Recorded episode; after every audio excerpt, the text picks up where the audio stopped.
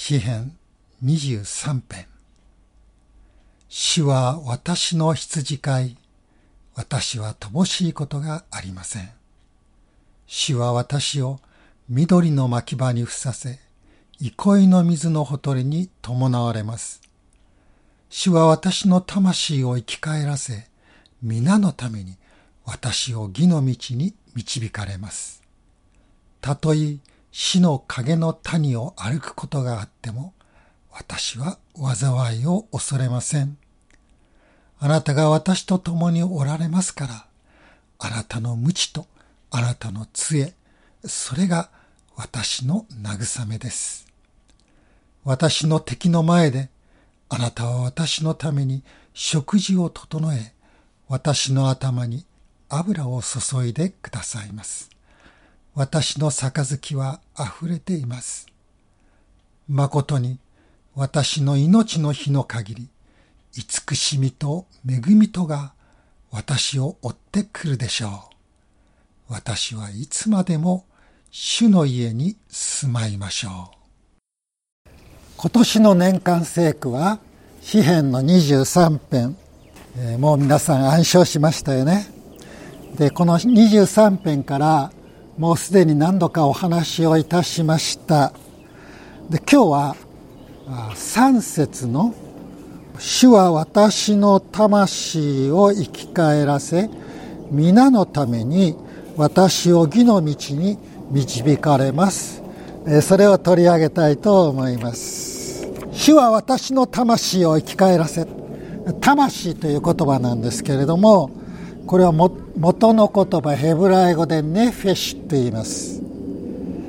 で聖書でこのネフェシュという言葉が最初に出てくるのは創世紀の一章二十節です。ついで神は水は生き物の群れが群がるようになれまた鳥は天地の上天の大空を飛べと仰せられた。そうありますね。この生き物と訳されているところにネフェシという言葉が使われています。生きているという意味の言葉ハヤーと、えー、つながりましてネフェシハヤー生き物とそう訳されます。創世紀の一章の21節24節にも生き物ネフェシハヤーが出てきます。創世紀の1の30には「地のすべての獣空のすべての鳥地を這うすべてのもので命の息のあるもののために食物としてすべての緑の草を与えるとあります。ですからネフェシュハや生き物という場合は聖書では植物以外の生き物のことを言っています。命の息のあるもの人間もまた動物の中に分類されます。でももちろん他の動物と人間とは全く違いますけれども同じように私たち人間も神様から命の息を与えられてこうして生きている生かされているネフェシュハヤーであることがわかります。創世紀の2の9というところに進んで読みますと人間についてこう言われています。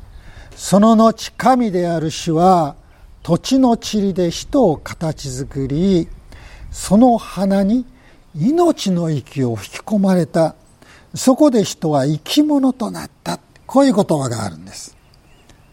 神様は他の生き物と同じように人間にも命の息を吹き込んでくださったんですけれども人間の場合は他の動物とは違う表現がなされていますよね。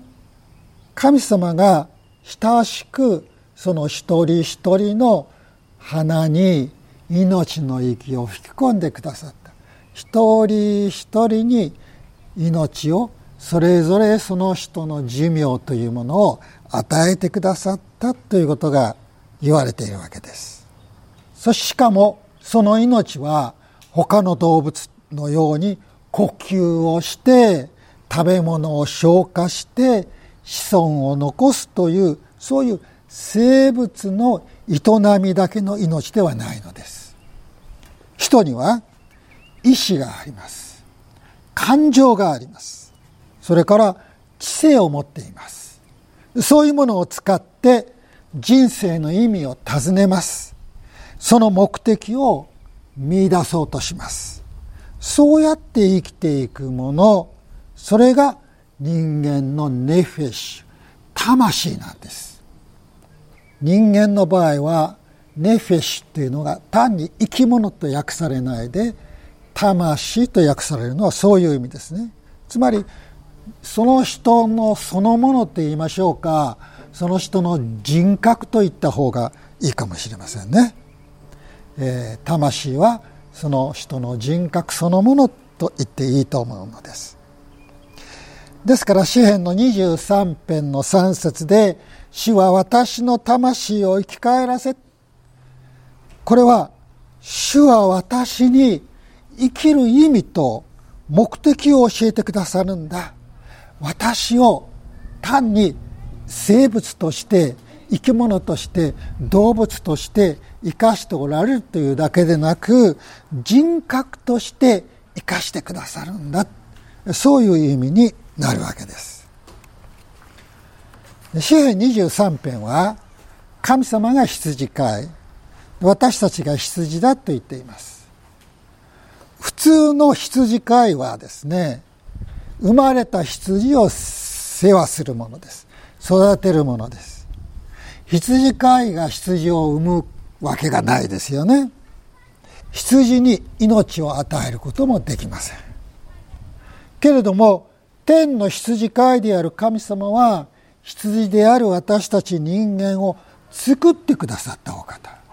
命を与えてくださったお方。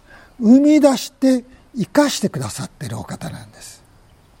でここが羊飼いと羊天の羊飼いと私たち人間との違いがあるわけです。詩篇の百編にこう書かれています。死霊死こそ神主が私たちを作られた。私たちは主のもの主の民その牧場の羊である。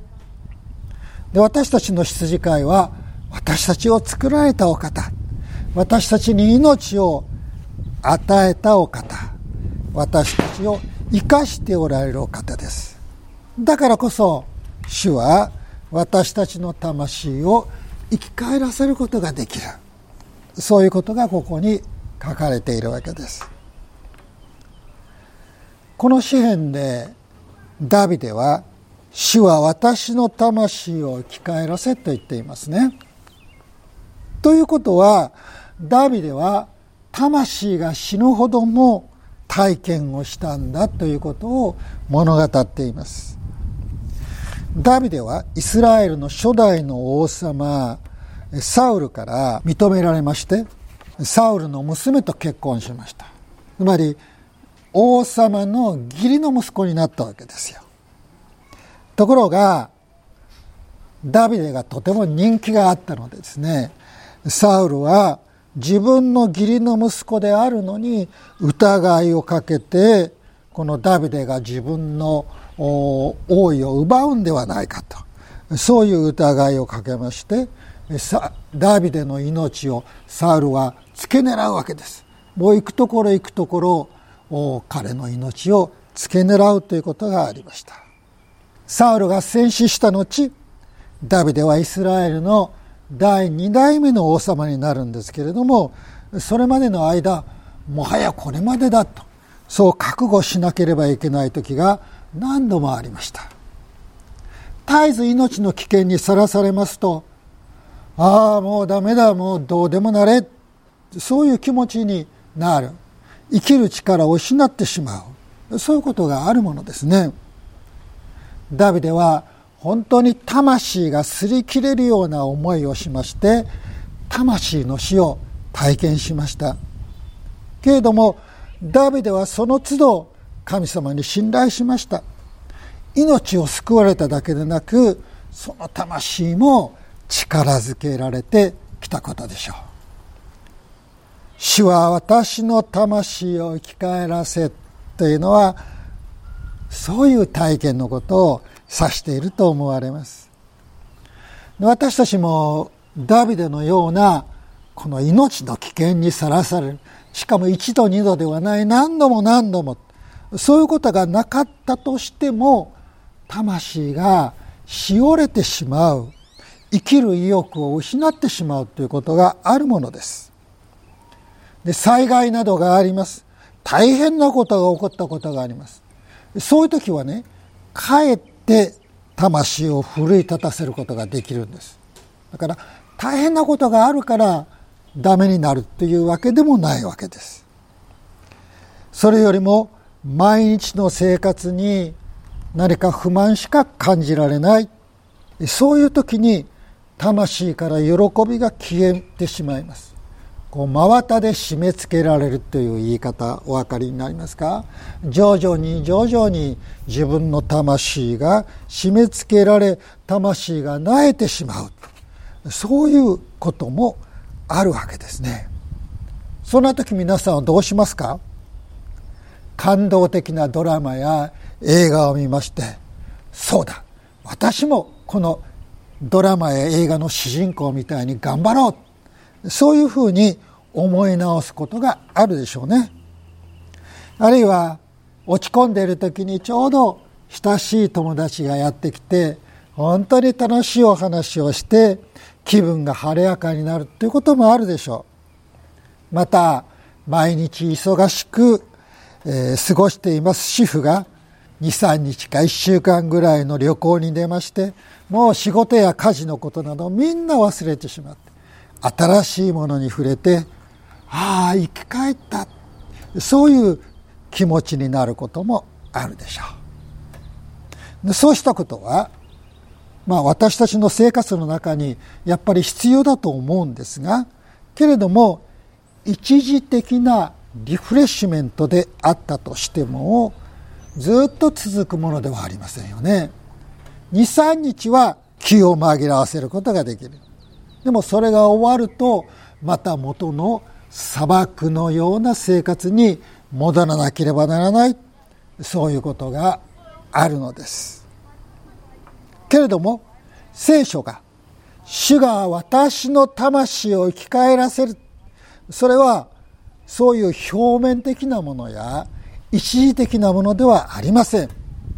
主が与えてくださるのは砂漠の中でやっと水を得るというものではなくてもう豊かな牧草があってそして水が豊かな水がある。もう豊かさの中で安らかでもう満ち足りている満足満足。そういう状態のものを与えてくださる。それが主が魂を生き返らせてくださるということです。詩篇の23編読んでまいりますと5節でしたか？私の高月が溢れていますという言葉がありましたよね。何か飲み物ないかしらと思ってのボトルを見るとですねそこの方にちょっとしか溜まってない。それを一生懸命ひっくり返してやっと水を飲むというそういうものじゃないんです。杯の底にある飲み物を舐めるようにして飲むのでなくってもう杯にあふれるばかり飲み物がいっぱいになってる。それをもういくらでもおかわりして飽きるほどに飲むことができる。そのようにして私たちの魂の渇きが癒されていく。魂が喜びに満たされていく。それが私の魂は生き返るっていうことなんです。そのことは人間にできることではありません。それができるのは人間を生きた魂として作ってくださったお方。私たちを生かしてくださる神様だけができることです。そしてイエス様はこうおっしゃったのです。私は良い牧者です。私が来たのは羊が命を得またそれを豊かに持つためです。ヨハネの10章の10節と11節。私たちの魂を生き返らせるもの。それは私たち自身でも私たちを取り巻く環境でも人間関係でもありません。もちろん神様はそうしたものを用いてはくださるのですが私たちの魂を生き返らせる命そのものは神様が与えてくださるものをキリストが私たちに差し出してくださったその命なんです。そしてこの命は私たちがイエス・キリストを心に迎え入れる時に私たちのものになります。イエス・キリストに信頼して歩む時に私たちの魂は生き返ります。主は私の魂を生き返らせ。でこの言葉の後に皆のために私を義の道に導かれますという言葉が続いていますね。魂が生き返ることと私たちが義の道を歩むことはつながっています。別々のものではありません。魂を生き返らせるこの生き返るっていう言葉なんですけれどもこれは帰ってくるという言葉です。で聖書の中では神様から離れた人が神様のとに立ち返ってくるという時にこの言葉が使われます。ルカの15章に宝刀息子のお話があります。この宝刀息子は父親から私の息子は生き返ったってこう言われていますけれども実際に死んで生き返ったわけではありませんよね。彼が父の家を飛び出して消息が途絶えた時父親にとって息子は死んだも同然になってしまいました。息子の方も神様から離れて好き勝手な生活をすることによって霊的には死んだ状態になっていました。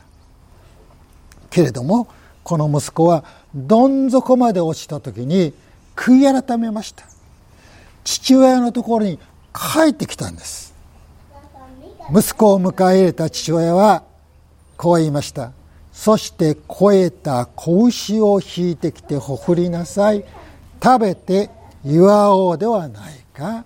この息子は死んでいたのが生き返りいなくなっていたのが見つかったのだから。そう言って喜んだのです。人は神様のもとに立ち返って初めて魂が生き返ります。またその魂が生き返るのは神様のもとに立ち返るためなんです。神様から離れて義の道から迷い出ていた私たちがそこに立ち返ること。ですから今日の箇所では「主は私の魂を生き返らせ皆のために私を義の道に導かれます。このように魂が生き返ることと義の道に導かれることとが結びつけられているわけです。人の生き方には見通りあるように思います。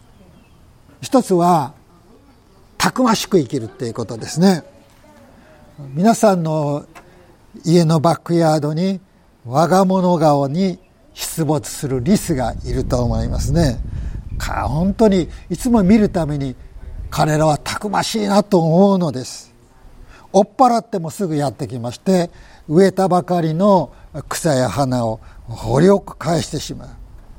雪が積もる冬にも太陽がカンカン照りつける夏でも元気そのものです。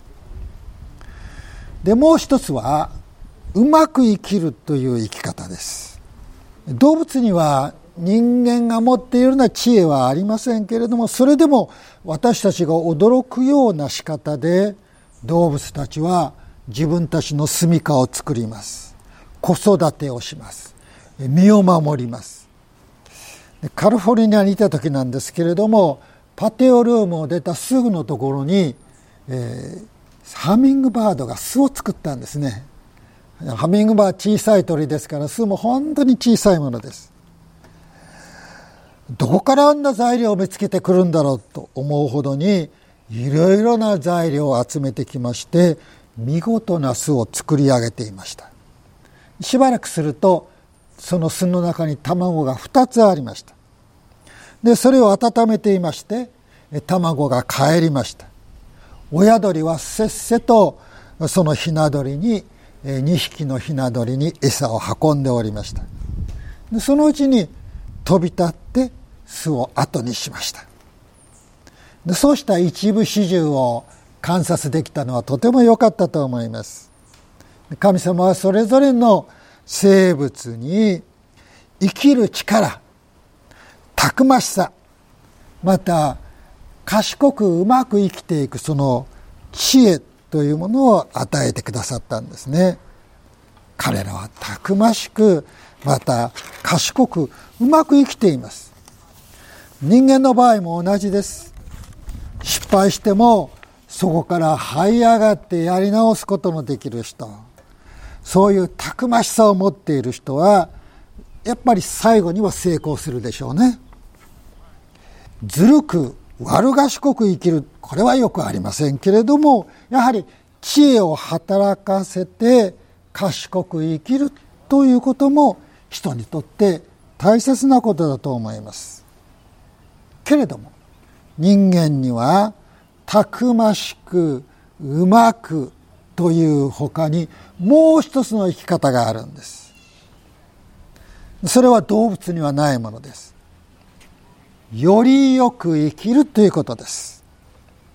より正しくより清くもっと他の人を愛して生きるということです。これは私たちの魂が生き返って神様の義を求めその道を歩くことによってしかできないことです。聖書に悪者には心の痛みが多いという言葉があります。これもダビデが言った言葉なんですけれども人はどんなにたくましく生きたとしても上手に世の中を渡り歩いたとしてももし神様の前に正しい歩みができていなかったら心にその魂に平安も喜びもありません。満ち足りることのない生涯を過ごさなければいけません。けれども私たちが悔い改めて罪から離れて神様に立ち返るなら神様もまた私たちの魂を生き返らせてくださるんです。そして私たちの立ち返っていくところはどこでしょう？私たちが生かされるところはどこでしょう？それは私たちの羊飼いイエス・キリストイエス・キリストの牧場です。ペテロ第一の手紙の2章の23節にこう書かれています。あなた方は羊のようにさまよっていましたが今は自分の魂の牧者であり監督者である方のもとに帰ったのです。私たちが皆この言葉の通りに神様に立ち返り羊飼いイエス・キリストによって主は私の魂を生き返らせ義の道に導いてくださいました。そういう体験が与えられますように心から願ってやみません。お祈りをいたしましょう。父なる神様あなたは私たちの良き牧者イエス・キリストによってあなたに立ち返る道を備えてくださいました。私たちの魂を生き返らせあなたの道に歩み人生をよりよく生きるものとしてください。キリストのお名前で祈ります。アーメン。